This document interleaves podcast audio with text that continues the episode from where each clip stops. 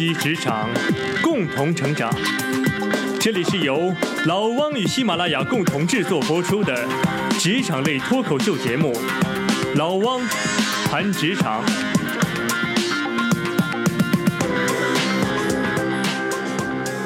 大家好，我是老汪。时光飞逝啊，又是一个礼拜，我们继续和各位来聊一聊上班的这点事儿。这一期聊什么呢？我们来聊聊企业文化。说到企业文化呢，我估计会有两大派的人。第一大派呢，就是对这东西啊特别的讨厌，一听到这名字脑袋就疼，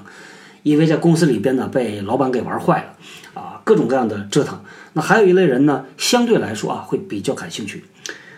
那哪一类人对这个企业文化感兴趣呢？据我的观察，第一类人是那些自己开创公司把公司做起来的这些创始人，他们对于企业文化那是特别感兴趣啊。第二类人呢，就是以此谋生的人，比如说那些卖培训的呀，卖咨询的呀，包括我们在企业里边做的这些 H R 啊，往往我们呢对这东西是比较有兴趣的啊，因为它是一个工具。我看很多财经节目啊，采访那些公司的创始人啊，这些老板在谈的时候就特别喜欢谈自己企业文化，好像呢一说企业文化，自己一下就变成了一个企业家。至于这个企业家和商人有啥区别啊？我见到这么一个定义，觉得挺有意思啊。所谓的企业家是做事儿的同时顺便赚点钱，商人呢是做事儿啊就是为了赚钱的。什么赚钱他就做什么。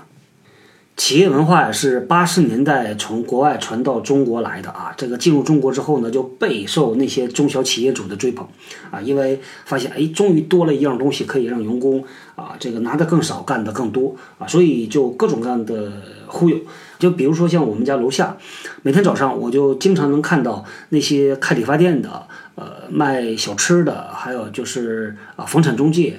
门口啊都是有一个领队带着一大堆人，都是二十多岁的小伙子小姑娘啊，大家在门口一顿的跳操啊，各种喊口号拍巴掌啊。我估计呢，真正在里边跳的人，十个人得有九个人是边跳边骂的，但是没办法，对吧？啊，所谓的人在江湖身不由己，拿人钱财就得给人跳舞嘛，而且还有各种公司要求背口号啊，做体操啊，对吧？我当年呢在保险公司曾经干过那么一段时间，在公司内部上课的时候呢，就有一个环节我特别的不适应，呃、说实话是挺抵触的，也受不了。是什么环节呢？啊、呃，就是开始之前必须得我说这么一个套话，我说大家早上好啊，这个好啊必须得有尾音往上扬。那所有的参加者他们这套路都很熟了，他们得说什么呢？得说好、很好啊、非常好、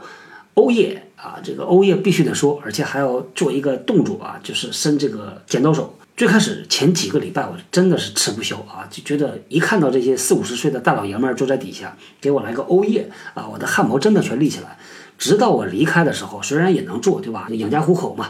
但是直到我离开的时候，我对这个东西啊我还是内心挺抵触的，因为我觉得不正常啊。但是至于怎么不正常我也说不出来，但后来我觉得这东西啊它就是企业文化中的一种，没准被哪个脑残的咨询公司啊，或者是哪个脑残的大老板从哪个地方学到了，然后强制要求把它灌输下去的。我们今天这期节目呢并不是要抹黑企业文化，也不是说这东西有多么的 low， 实际上呢恰恰相反，我是坚定的拥护者，因为我在不少的公司真正看到啊，当一个公司的企业文化很强大的时候，它真的是能够变成公司的竞争力的，而且员工会以此为荣。但是企业文化是一个技术活，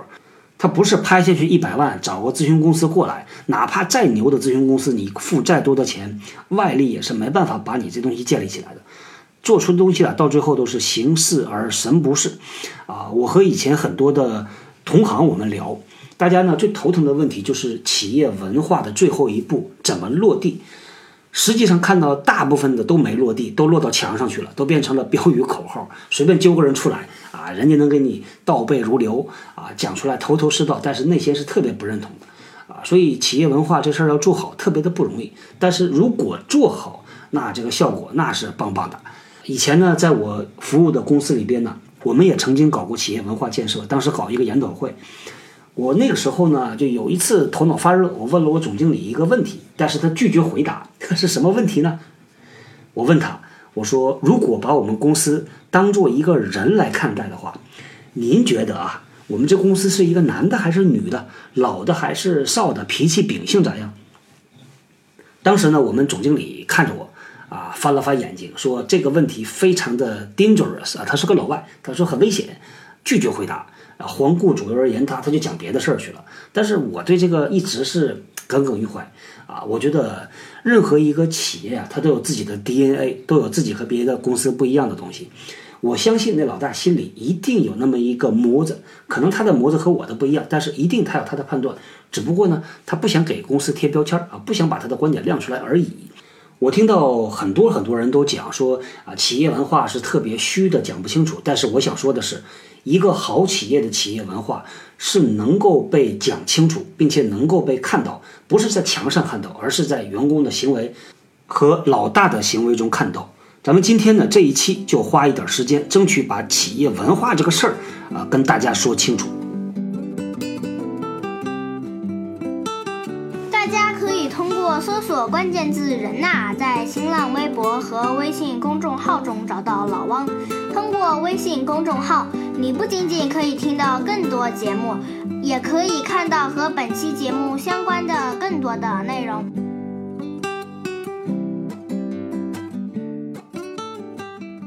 有一次我和一位联想的朋友啊在聊这个企业文化啊，他举了个例子，我觉得挺好的，让我一直记到今天。他这么说，他说企业的治理呢既要靠硬的制度，也要靠软的文化，两只手都要有，而且两手都要硬。制度和文化的关系就好像贴在墙上的瓷砖，你看这个瓷砖啊，它是硬邦邦的啊，方方正正的，有边界。瓷砖贴在墙上呢，即使你靠得再近啊，它中间也是有一些缝隙的，那这个缝隙咋办呢？它就要靠这些白灰把它抹起来。硬的瓷砖就是制度，软的白灰就是文化啊，这就是制度一定有解决和覆盖不了的地方，这东西呢就要靠文化来解决。其实呢，企业里边的这些制度啊和文化呀，它最大的目的就是要确保员工的行为是企业希望发生的行为。比如说，制度可以规定员工早上九点钟啊要到公司报到，下午六点钟才能够离开公司，但是制度没法规定在这个期间员工吃午饭花多少时间，去倒杯水花多少时间，上个洗手间啊花多少时间。当然了，你说有的公司不也有规定吗？对啊，但它会增加很多的管理成本。有了制度就要有监督，管理就要有奖惩，否则的话那制度不就流于形式吗？这还好，但再具体一点，比如说员工中午吃午饭了，这个办公室的灯关还是不关，他用打印机的时候啊，这个纸用的废还是不废，这个东西你说你咋规定？你也可以规定，但是这个成本啊，就可能是变得负担不起，或者呢啊，就是这个制度就变得流于形式，说了也是白说。但是通通这些小的事儿，文化是可以帮你搞定的啊，你只要在文化里边提倡一点，说把公司的事儿当做自己的事儿，要有主人翁精神啊，这就足够了。这一句话就能概括无数的各种各样的场景。员工如果真的是认可你这一点的话，他就会主动自觉的，不用你去给他提要求，他也会主动自觉的去做啊。你看，这就是文化的力量。文化用得好了，配合上制度啊，是能让一个企业非常非常的强大的。啊，我曾经呢在电信行业做过五年的时间啊，在我们当年呢，中国有四大通讯公司啊，当时还有一个特别好记的顺口溜，这四个公司的名字连起来叫做巨大中华。哎，大家可以猜一猜，巨大中华这其中啊，每一个字代表哪家公司？啊，华就是华为，中就是中兴，中兴通讯。那巨和大呢，其中一个叫大唐电信，另外一个叫巨龙 G D T。现在这个巨龙基本上已经从市场上消失了，大唐电信呢还在苦苦的挣扎，华为早已经成为一个世界级的公司。那如果我们来横向比较这四家公司啊，华为到底做对了什么事儿，能够让它脱颖而出，现在变成这样的一个体量和规模呢？在一九九八年的时候，华为还是一个很小很小的企业，它在创业之后的十年，它就开始起草了华为基本法。在那里边呢，它定义了很多东西，包括了它的核心价值观，它的企业文化。其中的第一条就是被业界广为传颂的，叫做成就客户。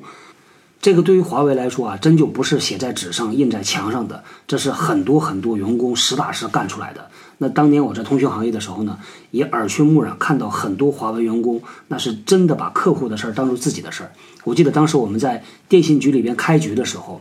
我们呢是外资企业的员工，所以把自己手头的事儿干好就可以啊，和这个电信局里边的那些技术员啊保持一个不错的关系就 OK 了。但人家华为的员工可不是啊，他是把手头的活干完，还要把客户的活也干完。我当年在电信机房里看到的那些华为工程师啊，还有现场施工人员，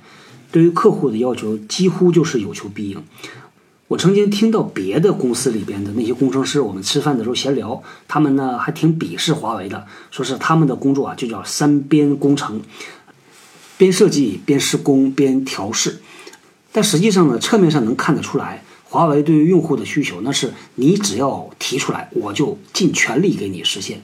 他们能做到什么呢？就是用户的需求只要一出来，他的研发团队直接就杀到现场去给你设计，设计完之后直接施工啊，装上之后教你调试，告诉你怎么用。当一个企业的客户也认同企业的文化价值观的时候，这种企业啊，他想不成功都很难。但华为呢，也只有一个。我看到大部分的企业里边，大部分员工基本上对于企业文化这件事儿啊，就抱着一个政治任务的这种态度去应付的啊，反正老板要我做什么我就做什么，但是内心其实是挺不认同的。我听过不止一位朋友曾经跟我讲过，说他认为啊，这个企业文化呢就是资本家的洗脑工具啊，就是让员工能够多干活少拿钱。怎么看呢？我觉得答案是也不是。首先呢，这个企业文化它的作用啊，它就是为了公司好。没有哪家商业机构啊，它存在的目的是为了社会输送各种各样的圣人，各种各样的道德高尚的人。对于企业来说，它为什么倡导企业文化呢？举一个最简单的例子啊，如果这个企业内部的员工啊，他们之间的合作是互相拆台、互相砍来砍去，那对于企业来说，它的内耗成本就特别高，所以企业才发自内心的希望，说我希望我们的公司内部啊是团结的，是能够就事论事，不要就事论人啊，不要内部打架。你说他是要创造完人，创造一个很好的有道德感的人吗？也不是，他是为了降低企业的运营成本。但企业建设文化的目的是不是真的就像大家所说的那样啊，让员工能够多干活少拿钱呢？我觉得可能很多的老板呢都这么希望，但是真正能实现是非常不容易的，所以绝大多数企业是做不到这一点的。因为这个企业它不是独立的存在的，它周围还有一堆虎视眈眈的竞争对手在盯着它，对吧？你这边工资降下去啊，员工不满意，那外边的人自然而然就会把它挖走。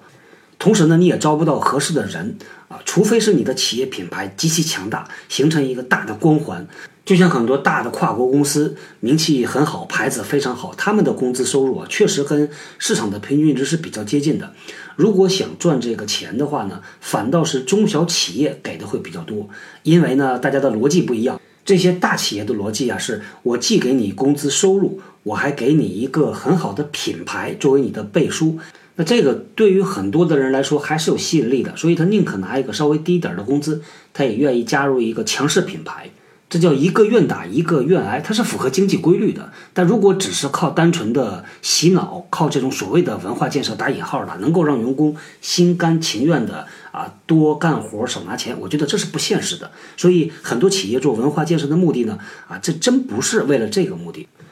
我在几年前曾经在广州啊听过中欧的一个 H R 的课，听了整整五天。当时呢，他请了一个剑桥的教授过来给我们讲。那个老爷子呢，在讲课的时候讲到企业文化，曾经讲过一句话让我非常非常的有触动。他说企业文化是什么呢？就是控制 control。 当时我觉得真的是豁然开朗啊，确实文化对于企业来说的目的啊就是控制。在微信公众号中回复活动，获得本周线上活动信息，直见公集会以及直见大课堂活动等着你来。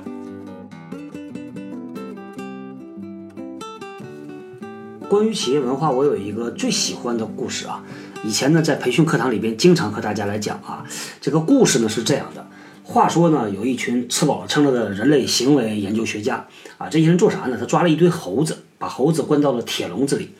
他弄了一根香蕉啊，然后用绳子啊吊起来。啊，从这个铁笼子上面慢慢的放下去。这个猴子嘛，一看到香蕉就开始去抢这个香蕉吃。呃，在这个时候，外边围着这堆研究人员就拿一堆什么水枪啊、冷风啊，就开始吹这堆猴子。注意啊，它不是吹抢香蕉的猴子，而是吹所有的猴子。过了几次之后啊，猴子很快就学乖了，知道这东西啊，即使想吃，但是也不能碰。所以你不管怎么放香蕉去诱惑它啊，它们就坐在那儿看着你啊，看着香蕉，它就是不去抓。好，那接下来呢啊，这堆研究人员呢，在铁笼子里边又放了一个新的猴子啊，一个新来的人。这个新猴子呢啊，进去之后发现哎有香蕉啊，他就准备去抓这个香蕉，但是其他的猴子不干，说你不能碰这个，一碰这个我们大家都跟着倒霉啊，所以就把这个新来的猴子乒乒乓乓一顿打。那这个新猴子呢啊，虽然不知道咋回事，但是知道一件事啊，那东西不能碰，碰了之后要挨打的。那过了几次之后呢，发现新猴子也老实了。好，接下来再往里边再放一个猴子，这新猴子进来呢，重复了前一个猴子的老路啊，他又想去抓香蕉。所有的猴子，包括第二次被放进来的，大家一起冲上去啊，乒乒乓乓一顿打。啊，这个故事呢，我一直没有验证真伪，因为我看到同样的故事出现在不同的管理文摘里边，从不同的角度在分析它。但是我想拿这个例子啊，跟大家来解释，什么叫做文化呢？文化就是共享的价值观 ，share 的 value。刚才的例子里边呢，这群猴子它已经内部形成了一个共享价值观，这个价值观是什么呢？就是拿香蕉这个事儿是不对的，要受到惩罚的。尤其啊，请注意第二只猴子啊，它并没有经历第一代猴子经历过的那些事儿啊，但是呢，它传承了这个文化，它知道这东西不能碰的啊，所以这就是一个组织文化的特点，它能够扩散。它能够被传承啊，但是呢，如果扩散的速度太快，假设我们一下放进去一百只猴子，那这个文化就会被稀释，就会消失。这个组织文化呀，就像酿酒一样的，你要花很长的时间才能把它酿出来，但是稀释呢可能会很快，你只要往里大量的掺水，它很快它就变成水了。啊，这就是很多快速发展的创业公司开始的时候做得很好，但是人一多了之后呢，就各种各样的毛病，山头林立，出现各种问题。它原来的组织文化在它扩张的过程里边丢了。咱们继续来说这个共享价值观呢。那价值观是个啥东西呢？就是每个人判断对错的标准。当一堆人对一件事儿形成一个对错标准的时候，那在这一堆人这个群体里边呢，就形成了一个价值观。早在很多年前，当时呢，中国还在积极的搞外交建设啊，就把我们的《红灯记》改编成歌剧，拿到澳大利亚去放。在那边放了几场之后呢，就发现不对劲儿啊，那边的媒体、报纸、舆论居然异口同声的在声讨杨白劳，而不是声讨黄世仁。哎，这事儿挺怪的。后来仔细一调查才知道，人家认为杨白劳你欠了人家黄世仁的钱你不还，你偷偷的跑掉，还自己搞自杀啊，这叫没有责任感。所以你看啊，同样的一件事儿，在不同的人群里边，他得到的这个对错其实结果是不一样的。如果跨越时空的话，把现在发生的很多事儿，你拿到几十年前、几百年去判断的话，恐怕也是会得到一个不一样的结果。那对于企业也一样，我们中国这么大啊，企业这么多，天南地北到处都有，各行各业，每一家公司都会形成自己内化的特定的这种企业文化，这个文化就叫做真实的企业文化。那这个真实的和宣传的差距有多大呢？有的公司离得十万八千里啊，有的公司呢可能啊距离稍微小一点，这个距离越小，我认为啊啊，这个企业的文化就越健康，对于企业就越有帮助。那说了这么多，我们又不是开企业的，又不是老板，这东西和我们有半毛钱关系，是吧？大家没准啊会想到这个问题。你说有没有关系呢？我说这个关系大了。咱们接下来啊说一说这东西跟我们有毛关系。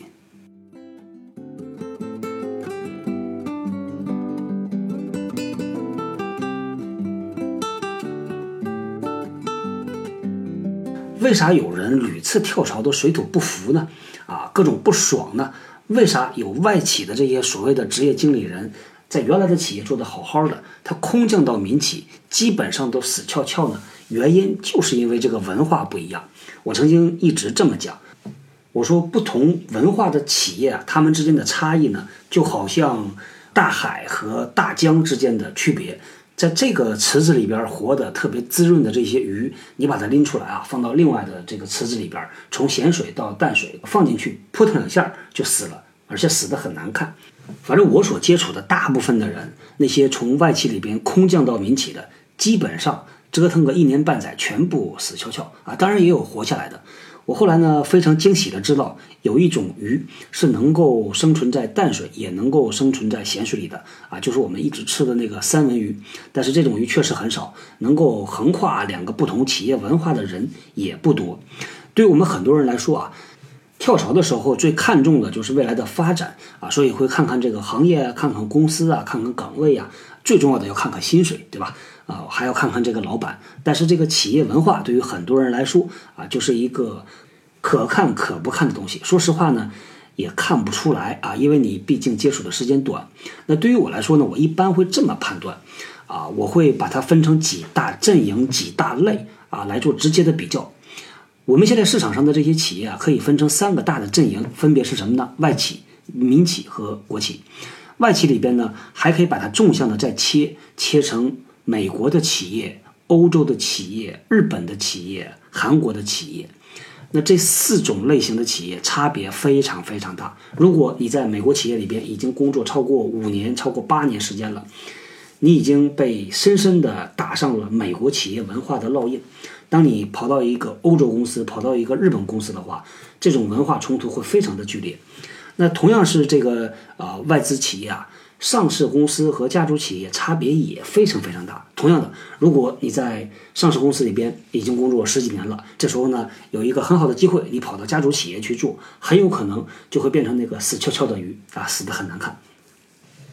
那民企呢里边又分成了上市的企业，还有私企，还有那些家族企业，还有创业公司，同样的差异也非常非常大。同样是外企，同样是民企，你从一种类型跳到另外一种类型了，感觉上就是一个翻天覆地的变化。我听很多离开的朋友，一般的最后走的时候都会这么说，说我实在是受不了这里的气氛了啊，然后后边他就会各种各样的吐槽。但实际上他吐槽那个东西呢，对于一直啊在这个企业里边工作的这些人来说呢，是一个挺正常的事儿，他们不觉得有什么奇怪的。企业招聘员工的时候呢，他一般会看这么几个方面啊。之前咱们一直讲叫三 C 三个匹配，第一个呢叫做能力的匹配啊 competency， 第二个呢叫做职业发展方向的匹配 career 啊，第三个呢就是 culture 文化的匹配。我们在一种类型里的企业工作时间越久啊，当换到另外一个不同类型的企业的时候呢，就会发现融入到新公司里边越来越难啊。所以这里给大家提一个醒。跳槽的时候呢，简单粗暴的去看新公司的类型和我现在的公司类型差异有多大。如果呢差异很大的话啊，我建议就提前去找那些企业里边的人多聊一聊，多问一些细节，这样能够帮助你判断啊。否则自己扑通一声跳到这个池子里边啊，不适应再出来，这个付的成本和代价就比较高了。说到底呢，一个企业的文化其实就是一个企业的脾气秉性。啊，它受很多因素的影响，其中最重要的就是老板的脾气秉性。基本上啊啊，创始人在这个公司里边权力最大的那个人，对于塑造企业文化是起到至关重要的作用啊。所以我前面也讲啊，很多老板以为我拍点钱给一个有名的咨询公司，拉一堆穿西服打领带的顾问到公司来啊，大张旗鼓的各种各样的宣传、海报、活动，然后这个企业文化就建立起来了。基本上这种做法就纯粹是烧钱玩啊，就是顾问让老板开心啊，员工让老板开心，最后老板自己觉得挺开心，基本就是这么一个结局。想要这个文化真正的落地，而不是落到墙上，这个老板呢是至关重要的。就用那句话来形容是最恰当的，叫做观其言，察其行，甭管他说什么，就看他怎么做。但是各位，即使这个老板呢是真的能够做到自己说的、自己想的和自己做的完全统一，那其实这个企业文化也只是开了个头，也要他下边的人大家一同认可才行。有一些老板啊想出来那个企业文化啊，我觉得是个正常人一般都不会认可的啊。比如说我见过一些叫什么呢？叫感恩啊，还有那种大爱啊，还有什么忠诚。我对于这种感恩呢、啊，我就不太理解啊，可能是觉悟有限吧。我就想问呐、啊，凭啥啊？因为工作这个事儿很简单，本质上啊。它就是一个交换，我出卖我的劳动力知识、体力、经验，我去换取我的劳动收入，对吧？这是个平等而独立的过程。雇佣和被雇佣的关系，这里边哪涉及什么恩情啊？谁对谁有恩呢？我看到有一个企业的培训照片啊，一堆员工坐在办公室里边，墙上呢投出来一个图片，上面写的什么呢？啊，说感谢伤害了我的人，因为他磨练了我的心，所以我要感恩他对我的伤害。我当时看到真的非常非常啊想吐槽啊，狗屁不通，这个伤害就是伤害，对吧？这也太贱了，伤害之后还要感恩。我强烈建议各位啊，跳槽换工作的时候啊，先问问他们的公司文化里头有没有感恩，如果有的话，我是不太建议您去的。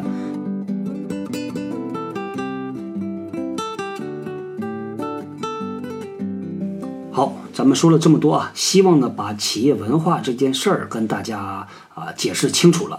那简单的说呢，所谓企业文化就是共享价值观啊，所谓价值观就是判断对错的标准。也就是在一个组织里边，一大堆人天天一块儿工作，大家对于某些事儿有自己共同认可的对错标准，这东西啊不是别人要求的，而是我们所有人自发自愿的就这么想啊。如果啊大家都认可的这个东西就是企业也希望发生的，那这就是一个很好的向上的价值观，能够帮着企业越做越好。但反过来，如果不是，那这就是当面一套背后一套，墙上一套心里一套。那对于我们来说呢，企业价值观，对吧，关我们屁事儿呢？我的建议就是跳槽的时候啊，我们选一个三观偏正的企业。如果在一种类型的企业里边已经工作好多年，比如说五年、八年以上了，那在换企业类型的时候啊，要格外的小心谨慎啊，小心的就是这个企业文化带来的冲突，所谓的 culture shock 文化震荡。好，那关于企业文化，咱们就说到这里。啊，还是一样说点别的啊。我们现在呢有这么几样新东西，一个是可以帮助我们的职场白领、大学生同学们相互连线的这么一个直接热线啊，可以去找那些各行各业做着实际工作的师兄师姐啊，听听他们讲自己真实的工作啊，自己要转行啊、跳槽啊、找工作啊、毕业啊啊方方面面的问题呢，可以去问一下真实的职场人。那第二个新的变化呢，就是我们已经启用了一个新的直播工具，每个礼拜五晚上、每个礼拜天晚上都有分享会以及呢在线的群聊啊，大家感兴趣，欢迎在我们的人纳微信公众号里边回复活动啊，回复助手啊，就可以看到具体参加的方法。好，咱们今天呢就聊到这儿，我们下个礼拜接着聊，拜拜。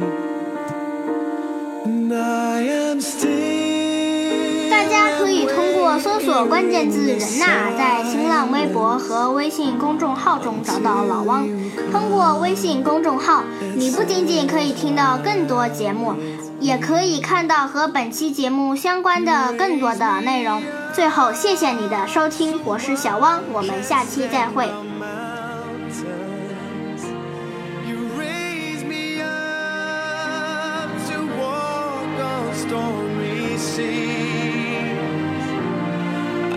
I am strong when I am on your shoulders. You raise me up to more than I can be.